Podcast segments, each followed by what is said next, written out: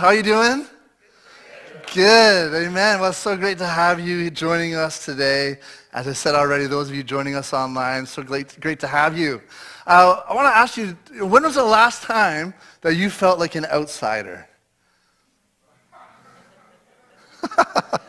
right? Just, you just got to you just put that out there. Already, some of your feeling, emotions, and thoughts, and, and what that meant, right? A, a time when you felt like you were excluded, or maybe that you didn't belong. Uh, I don't know if you ever had friends or family that went on a trip that you didn't go on. And then all they can do for the next weeks and months is talk about how awesome their trip was and how you should have been there, that you would have loved it, right? And you can't relate, right? Because you're just like, I wasn't there. Thanks for bringing that up all the time.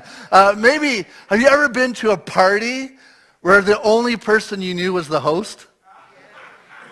So awkward, isn't it? You're trying to mingle and small talk. You're trying to make connection, and maybe you just hang out by the punch bowl, you know, just eating the cheese and crackers, you know. Uh, some of you have immigrated to Canada.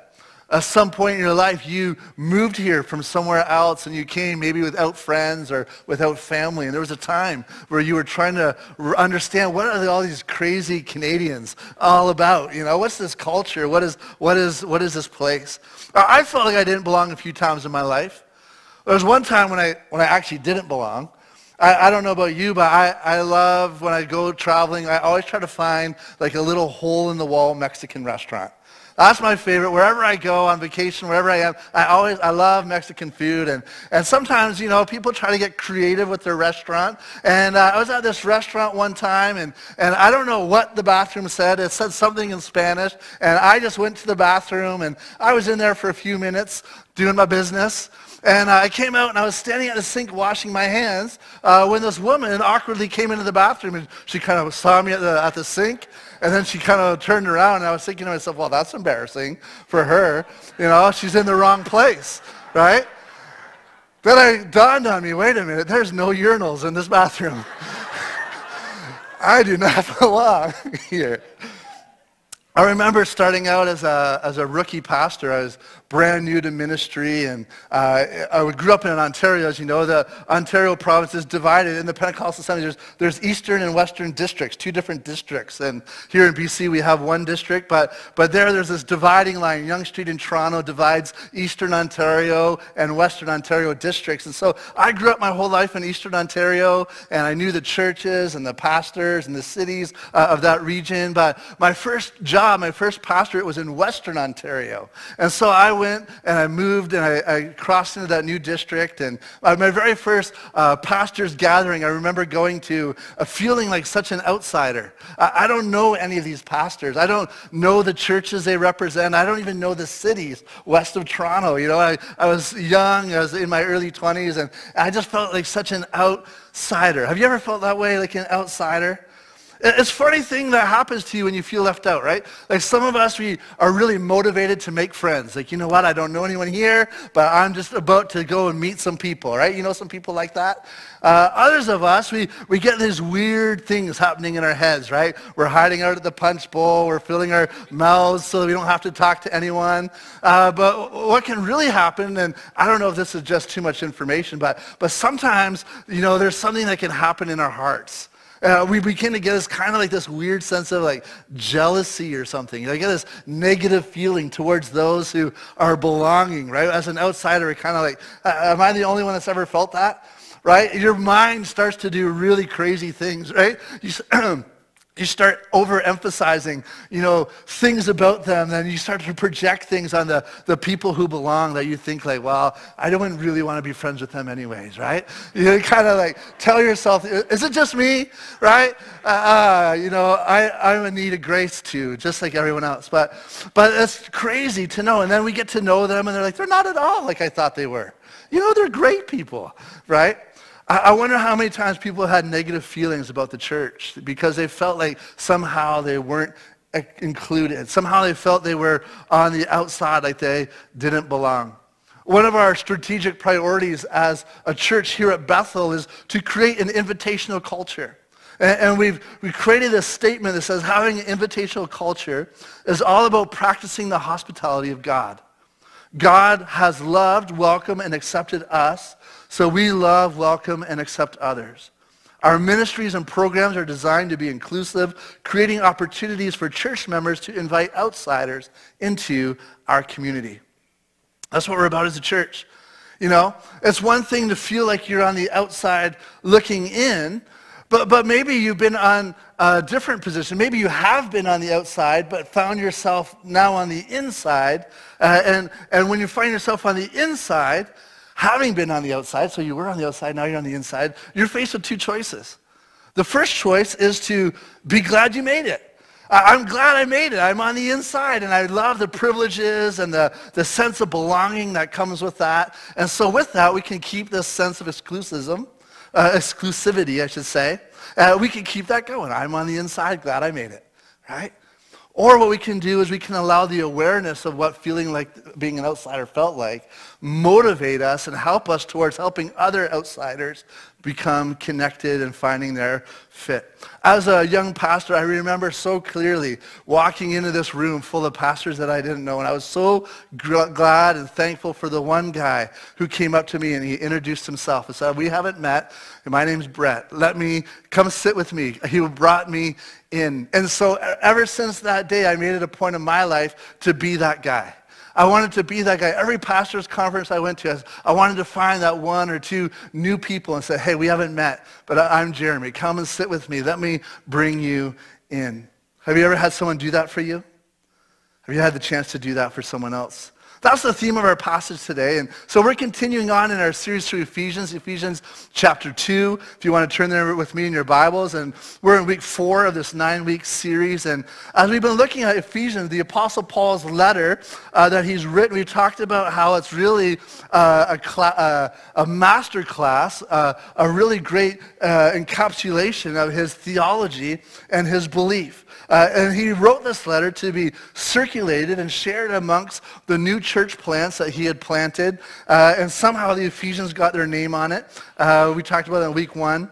Uh, it wasn't especially to them, but to all the churches that, um, that Paul had planted. And, and so Paul packs the first half chapters 1 to 3 we talked about so deep and so meaty so it's a dense theology a foundation for our beliefs about what God has done for us through Christ.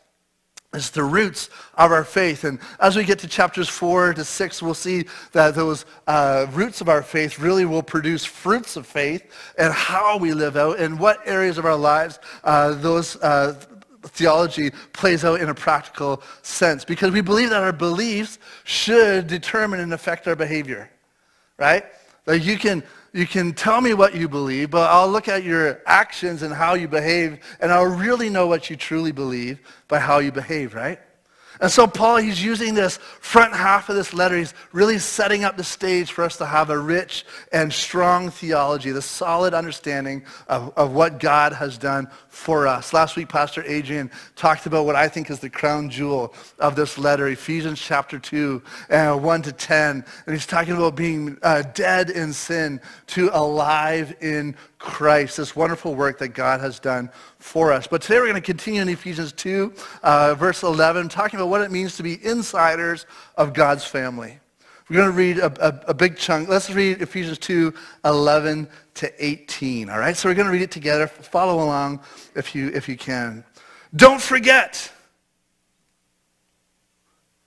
We can just pause right there. All the men, how many know when your wife says, don't forget, it's about to follow some, with something that you shouldn't forget? Something important. Kids, when your mom says, don't forget, that means whatever's going to follow those words is something you should pay attention to. Paul says, don't forget that you Gentiles used to be outsiders. Everyone say outsiders. You were called uncircumcised heathens by the Jews, who were proud of their circumcision, even though it affected only their bodies and not their hearts. In those days, you were living apart from Christ. Everyone say apart. You were excluded from citizenship among the people of Israel. Everyone say excluded. And you did not know the covenant promises God had made to them. You lived in this world without God and without hope. But now you have been united with Christ Jesus. Once you were far away from God, but now you have been brought near to him through the blood of Christ. For Christ himself has brought peace to us. He united Jew and Gentile into one people when in his own body on the cross he broke down the wall of hostility that separated us. He did this by ending the system of law with his commandments and regulations. And he made peace between Jews and Gentiles by creating in himself one new people from the two groups. Together as one body, Christ reconciled both groups to God by means of his death on the cross. And our hostility towards each other was put to death. He brought this good news of peace to you Gentiles who were far away from him, and peace to the Jews who were near. Now all of us can come to the Father through the same Holy Spirit because of what Christ has done for us. Jesus, I just pray right now that you would take this word, Lord, that you would uh, implant it into our hearts and into our spirits to live out your truth today. We pray in Jesus' name. How many know that we live in divisive times? Every day we're reminded. Every time we watch the news cycles, we're reminded of the reports of the world events as non-stop, non-stop talk about groups in conflict. Uh, we talk about political factions. We talk about elitism and exclusivism. We talk about racism and nations at war. Division and hostility and resentment have been part of the human history since day one. It's been part of uh, the global experience. It's experienced globally. How many know that this division, this, uh, this resentment, this hostility isn't a back then problem, and it's not an over there problem. It's a problem for all of humanity. Us versus them in so many forms have been a constant part of humanity's story. It's part of humanity's sinful heart. It's part of the sinfulness of our hearts, us versus them. And so because of that, the antidote for the hurt and pain of human rejection, uh, because of that, the, the healing and reconciliation of divided factions can never come from government programs. It can't come from political agendas. It can't come from social activism. It has to come from a transformation of the heart. Paul says that you lived in this world without God and without hope. But now you've been united in Christ Jesus. Paul addresses this transformation here in this, uh, this letter. And, and if, if, you remember back to week one, if you were with us, we, we talked about who is Paul writing to? Who's his audience? He's talking to new, devoted, devoted Jewish, uh, Gentile believers. He's saying you're faithful believers, but you're from a Gentile background. Gentiles, if you're not familiar, is just the Bible's way of describing everyone who's not Jewish.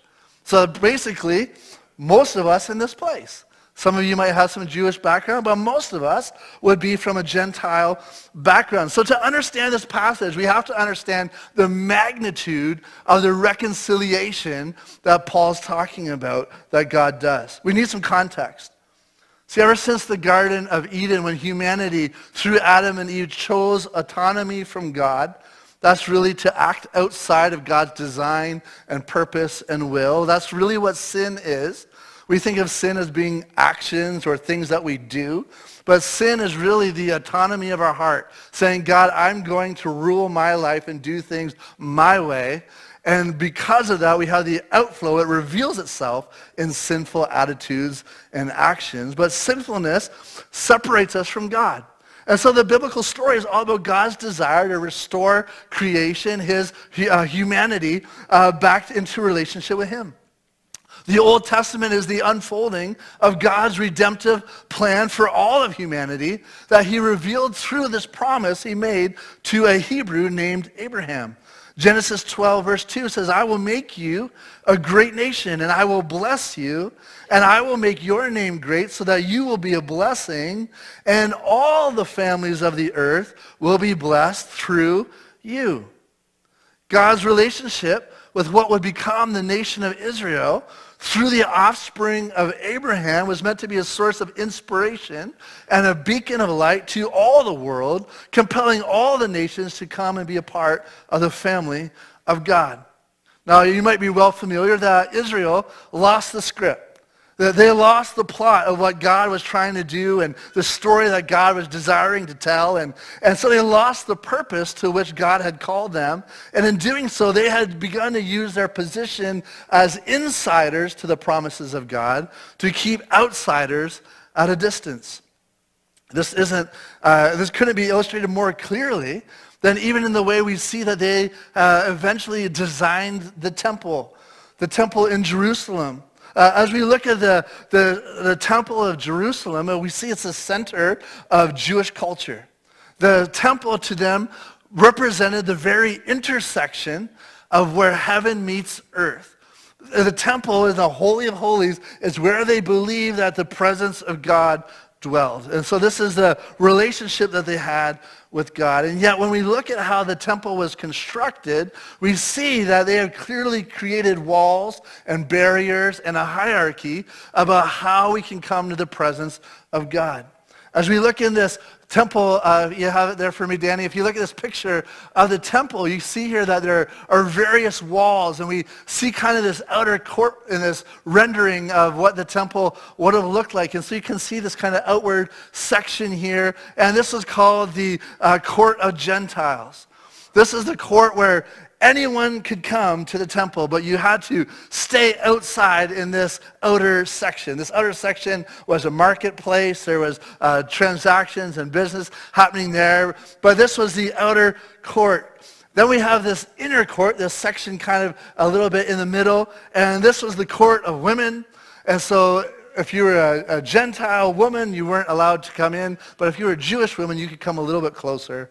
And then as we go through the doors and into the temple itself, we have the court of priests where the Jewish males and the priests were able to go and make sacrifices. And then in the very center, the Holy of Holies, where they believed the presence of God would dwell. And only once a year was a, was a priest chosen to go and represent the people in that place. And so the very way of structuring their worship was set up uh, in a way of levels and barriers and uh, ways of keeping people at a distance from God.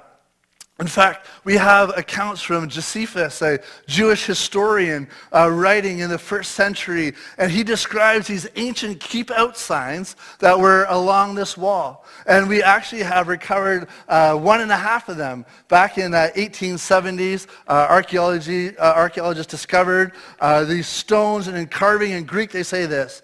It says, no foreigner may enter within the balustrade around the sanctuary and the enclosure. Whoever is caught on himself shall be put the blame of the death which he will ensue. So, how, how do you like that? Like keep out, so just like a little circle with a, a line through it. It's like on the pain of death. Don't come through here. Now, as a sidebar, this is real. This is fresh in Paul's mind. If we look in Acts chapter 1, we see that Paul has actually been arrested for disturbing the peace. And what he was accused of by faithful Jewish followers in Acts chapter 1, you'll see, was talking against the temple and bringing Ephesians, bringing Gentiles into the temple with him. And because of that, these faithful Jewish people had started a riot. They wanted to kill Paul. And so in trying to preserve his life, the Romans uh, arrested him and took him away from the situation. Paul is living out this very tension that we're reading about today. Israel, commissioned by God to gather the nations, had confused their calling and excluded outsiders from the promises of God's covenant. Uh, Professor Luce Lombardi, he, he says this. He says, commissioned as God's people to gather all nations to him, they did the opposite and created distance through their sense of exclusive identity and relationship to God. Not only was the world broken, but those who had been called to be vessels of God's healing and blessing had refused to do so. There was a need for radical intervention for someone to enter into the human condition and recover it for God's purposes. And so this is where Jesus steps onto the scene. This is where Jesus begins to preach the message that no longer is the temple the place to go. It's no longer the place to access God, but God himself has come to earth, that he himself has made a way through his death and resurrection, that he has become the way, the truth, and the only path to God. He is our bridge. Now, I need you to know this today, that this isn't God's plan B. It's not like God chose to do something in the Old Testament and that got screwed up and so he needed to come up with plan B. Jesus has always been God's plan A. We see that what God was doing in the Old Testament was a placeholder, a foreshadowing of what God was always intending to do. The Bible says that right at just the right time, Christ died for us. Jesus is always God's plan A. How many know today that God is on plan A? And God's not confused. Coronavirus didn't reset God's plan. He on, you know, plan C or D or E. Those bad decisions you made in your 20s and 30s, you know, it doesn't make God on plan F for your life. God is on plan A. Jesus is God's plan A. And so Paul is writing this letter to Jews, uh, uh, uh, as Paul is writing this letter, I meant to say, Jews are turning to Jesus. They're turning from Judaism and beginning to follow the ways of Jesus. And through his ministry, Paul is seeing non-Jews, Gentiles, turning to Jesus and following uh, him as well. So how do we know that there's a little bit of racial tension? For those that had been excluded for years are now being grafted in. Have you ever had like a merger, a merger at your work or a merger, you know, on your sports team or maybe you're on Survivor and you made the merger. I don't know what it is, right? But there's a merger happening and there's a lot of tension coming to place. So for the outsiders looking in the, to, the, to the Gentiles who had, this is how they viewed Jews for years. Jews were weird. They were weird. They were lazy. The Jews only worked six days a week and took off a seventh day to rest. Now, how lazy is that, right? That's how they viewed the Jews. Jews, they follow these weird dietary restrictions. Like there's no bacon, no ham, no sausage in the Jewish diet.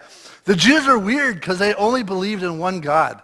You know, imagine that. The culture of the time is many, many gods. And, and, as we read today, the Jews are especially weird because they were proud of this little custom and cultural uh, thing that they had, a part of their worship. They were proud of being circumcised, right? And so they were like, you guys are so weird, you know, and how you worship God.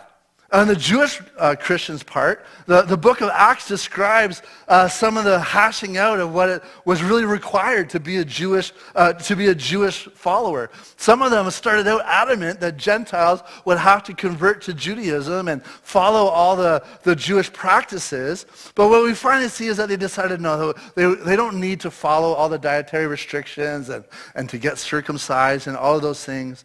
Uh, what they really need to do to follow Jesus is this. They they need to abstain from idolatry. There's only one God. It's, it's God of Abraham, Isaac, and Jacob, manifest through Jesus. We, there's only, uh, we need them to abstain from sexual immorality. We need to have them abstain from violence and bloodshed. And so, so this is kind of, this is what it means to follow Jesus. So they kind of hashed it out in their merger, and this is what they decided. But even as Christian, the Jewish believers were skeptical that any Gentile believer would be actually able to follow Jesus right? Because they lived their whole life disciplined and following Jesus, countercultural to what was happening around them. And so they knew that it's easy to be invited into the family of God, but it was hard work to be disciplined and to live out the principles and practices of being in that family. They knew that what it meant to live different and countercultural to everyone else. And so they kind of were like, you know what, these Gentiles, I don't even know if they're going to be able to make it. I don't know if they're going to be able to, to succeed. Uh, you know, and so th- th- these, uh, Paul in the book, or uh, we don't know that it's Paul, it's speculation whether it's Paul, but in the book of Hebrews, the whole book of Hebrews is actually a letter to Gentile believers not to give up. It's like, hey, this new life in Christ is actually hard. It's easy to come into the family of God, but it's hard to live out. And so he's saying, don't, don't give up. Don't give up. You know, the whole uh, culture that they were surrounded by, Roman culture, was, was about debauchery. It was about drunkenness and sexual uh, liberation. It was about blood sports, you know. And so the Jews were looking at their Gentile friends kind of going, I don't really know how they're even going to survive in this culture. How are they even going to do business, right? Uh, all their business partners are going to abandon them. Hey, I got two tickets to the Coliseum this weekend, you know. If you don't know, it's like gladiators, like two go in, one come out, right? That's the kind of sport that they were into, right? And these new Gentiles are kind of like, ah, I'm kind of busy. I think my wife wants me to cut the grass. I can't go with you, to the Colosseum anymore. These two ethnic and culturally diverse and previously opposed groups were being merged into this one spiritual family through Jesus Christ. And the question would really be this. Would the way of Jesus be compelling enough to make them love one another? Would the love of Jesus be strong enough to make them look past their differences? Would their commitment to Jesus be greater than any other loyalty, opinion, allegiance, or alliance they might have? See, the power of the gospel is not that ju- just that we're reconciled to God. That's where it starts. We were made right with God. We're at peace with God. But the power of the gospel is that we can also be reconciled to each other. That we can be made right with each other. At peace with each other. These verses we read already today, verse 14. Christ himself has brought peace to us he united Jews and Gentiles into one people when in his own body on the cross he broke down the wall of hostility that separated not just us and God, but us from each other. Together as one body, Christ reconciled both groups to God by means of his death on the cross, and our hostility to each other was put to death. Jesus breaks down walls of separation and replaces barriers with a bridge. See, sin was the wall separating us from God. Jesus tore down that barrier and replaced it with the bridge, which was his cross. And we see where division and discord and where elitism and exclusivism and racism, where the walls were separating us from each other, Jesus tore down those barriers and replaced it with a bridge, which was his love. This radical inclusion and this judgment against exclusion had always been a part of Jesus' ministry. If you recall the temple, the, uh, the triumphal entry, uh, we just celebrated Easter. We know that that week leading up to Easter, as Jesus was coming into Jerusalem riding on the donkey, it says that crowds of people had gathered around and they were saying, Hosanna, here comes the one. Blessed is the one who comes in the name of the Lord. And they were worshiping. It's like the biggest worship outdoor rally. We have an outdoor service planned for July, so uh, it's going to be awesome uh, to be out here in the city of Penticton worshiping together uh, with the city of churches all around. We're going to be worshiping God. So it's kind of like that. People were worshiping Jesus. Oh, we're so glad Jesus is here. But then you realize what happened at the end of that procession. Things turned really bad at the end of it because as Jesus came in to the city, as the crowds were waving their palm branches and laying down their coats, it says that Jesus came to the temple. And as he came to the temple, he saw what had been happening in the court of the Gentiles that we just saw the picture of. Uh, the, they were selling animals for, uh, for um, sacrifice, and they were uh, exchanging money because in the temple you weren't allowed to use Roman coins because it had a picture of the emperor on it, and they thought that was kind of idolatrous. You had to use coins with no imagery on it. So you had to exchange your money, and as Jesus came, he saw that what had happened, it wasn't just that they were selling sacrifices and exchanging money. But Jesus began to flip tables and began to uh, knock people off their chairs because they were extorting people. It was such an exorbitant uh, fee that they were uh, uh, charging people. Uh, if you went to the gas station this week, it's kind of like that's how he felt, right? Yeah, and, and, so uh, I remember growing up as a kid and they were like, well, we can't sell cassettes or CDs of the sermon in the church because Jesus doesn't want us to sell merch in church. No, that's not what Jesus is upset about. What he's upset about is that these travelers, these foreigners would be coming to the temple to make sacrifice. They'd be coming to participate in the worship service, but the prices had been marked up so high that they couldn't afford to worship God. And it angered Jesus that they were being excluded from being able to participate in the temple worship. Jesus felt so uh, strongly about it. Like I said, he started knocking over tables and chairs. How many know that, that you know, this didn't go well with people, right?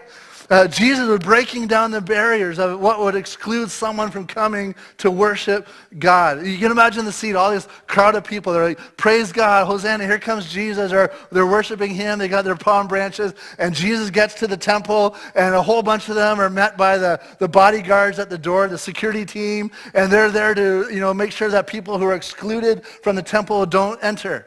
Uh, we see that people who were sick, people who were lame, people who were foreigners, people who were outside. The, the, they were not allowed into the temple. And so Jesus is getting a little hot under the collar, and he goes about this.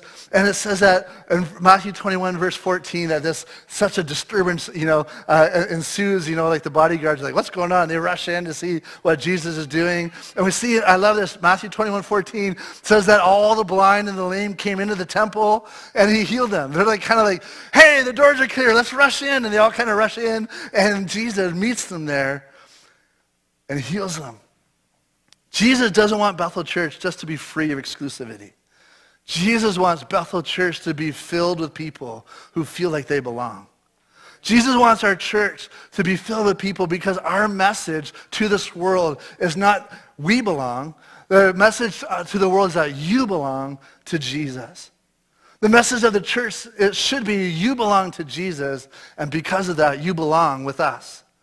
Now, this doesn't mean that we invite people to belong. We don't challenge their behavior. You know, we don't exclude them based on their behavior. You know, Jesus never showed so much grace to people that he compromised the truth, but he never led with the truth so harshly that he didn't show grace. Jesus loves us too much to invite us to follow him only to leave us the way we are. Jesus wants us to recognize and address the sin in our life because sin separates us from God. But the problem with the church excluding people based on their behavior or their sin is that really when it comes down to it is that none of us would be able to belong. We've all been invited into this place. We never want to convey to people somehow that we are worthy of God's grace and they are not. The message that we are given in 2 Corinthians 2, 19 and 20 is that God was in Christ reconciling the world to himself, no longer counting people's sins against them. And he gave us this wonderful message of reconciliation. So we are Christ's ambassadors. God is making his appeal through us. Would you say through me? God's making his appeal through me when we say, come back to God. That's the message that God has given us. You know, when we talk about creating this invitational culture as a church, we're not just talking about, hey, come to my church because the music's great. Your friends can go to the, the bar on Friday night. They can go to the, you know, the restaurant and have live worship. They got great music. Uh, the invitation isn't, hey, come to my church because the people there are really nice. Your friends have friends. You know, that's not what we're inviting them to. It's not even like, hey, you should come to my church. It's a great outing on a Sunday morning. right? Like you could either sleep in or go to brunch. That would be fun too. But what we're inviting them into is a growing relationship with Jesus. We want people to leave behind their old ways and their old patterns of fulfilling their desires, their old ways of finding satisfaction. We want them to realize that those things don't really satisfy, that only Jesus satisfies. And so our message is you belong to Jesus, so you belong with us. Author and missiologist uh, Michael Frost, he, he describes it as the difference between fences and wells. See, some ranchers and, and farmers, they, they, they separate their property line with fences. They build fences around their property to keep their livestock in and to keep their neighbor's livestock out, right? But sometimes, as Michael Frost says, uh, the property is so vast. You know, he gives an illustration of uh, uh, ranchers in Australia where the property is so vast. How many can imagine having a property so vast you couldn't even put a, a fence around it? How many would love to have an acreage like that? right? But he talks about these vast properties. And so what they do instead of building fences is what they do is that they build a well in the middle of the property. They build a well, a source of fresh water, this source of life and of sustenance. And what they know is that though the livestock may wander a little bit, they're never going to wander too far away from that well. See, instead of fencing ourselves off from the people around us and, you know, the people who are desperate and thirsty, people who are in sin, we're called to recognize that, that the gospel is this precious, life-giving, refreshing well of life. Jesus himself called it living water. And this truly Christ-centered model of Christianity, this one that Paul is adamantly reminding these Jewish, uh, sorry, these Gentile believers. Remember, he says, don't forget, he's saying. You used to be on the outside. Now that you're on the inside, don't forget what it used to be like to be on the outside. He said, I want you to invite others who are far from God and those who are near to come and to drink of the well. Jesus himself said, anyone who is thirsty, come to me. It's not about seeing people as either Christian or non-Christian. It's not Gentile or Jew. It's not saved or sinner. It's not in or out. It's not lost or found. It's about inviting everyone and anyone to come to Jesus, experience the transformation of life he gives. It's really only about being further or closer to Jesus. But we're all on the journey somehow. See, when we build fences around the church, we're not really putting Jesus in the center, although we want to think that we are. We're really putting ourselves at the center. But when we put a well, when we say Jesus is the well of life, when we're centered around that, and we're saying, hey, whoever wants to come, come and join us as we gather around the well, this well of living water. Now all of us come to the Father through the same Holy Spirit because what Christ has done for us. Jesus breaks down walls of separation and replaces barriers with a bridge. One quick story and then one practical application. My friend Tish. Tish was reminding me uh, recently about how she came to know Jesus. Tish had a father who had cancer, and uh, her father had found this relationship with Jesus that filled her life with, uh, filled his life with hope. She didn't really understand this relationship. She didn't understand who Jesus was, but uh, she met this lady who worked in her office. It was this receptionist. And, and what Tish understood was this lady was filled with joy. This lady was filled with compassion. The way she conducted herself in the office, the way she talked on the phone, the way she uh, dealt with difficult people, those extra grace required people, the way she handled herself was compelling to Tish. Tish wanted whatever it was that this lady had. They began to carpool, and this lady, over the course of three years, began to uh, tell Tish about her relationship with Jesus. Tish talks about how on their commute to work, she would bring her, her Jesus questions. And she would just bring them, and they would have this time together talking about what it meant to follow Jesus. It took almost three years, but Tish gave her life to Jesus. Now Tish is a children's pastor that I had the privilege of working with uh, previous to this. And, and I just was thinking about how do we break down barriers and how do we build bridges with the people around us. This works spiritually. This works as well relationally. This works culturally. But what I think the first thing is this, is that we need to have the principle of ask anything. We have to have a kind of life where people are invited to ask anything. Ask me anything. I'm not going to be offended by any question that you might have. How do you know that God's been doing this for a long time? God's faced a lot of questions, and he's not offended by any... Sometimes we get so offended by the questions people have. We have to not be defensive, but we have to invite exploration and curiosity to the table. Ask anything. The second thing is listen well. Listen well. Lean in to understand what the people are saying and where they're coming from. Sometimes we lean in just and we're listening only to find our next ammo, right? We're trying to figure out how to win the conversation and we're trying to listen to what someone's saying only to get the next thing that we're going to throw back at them so that we're going to win the conversation, right? We got to listen well. Lean in to listen and to understand. The third is disagree freely. We have such a problem with this in our culture right now. We don't like anyone who does, disagrees with us. We like to, you know, storm off and be in our own bubble. People who think the same and act the same and agree with us. The goal isn't uniformity. It's unity. I'm going to talk about that some more next week. Not uniformity, not that you believe like I believe, but together as humans, we're going to love each other. That's the fourth thing, is to love regardless. Love regardless. Loving isn't approval of everything. We can still agree to disagree, but we still have to love and embrace each other because it's not like we are in or out. It's just that we are near or nearer, far or farther from this gospel truth that Jesus has given us. Let's pray together this morning. Heavenly Father, I thank you today for this incredible word.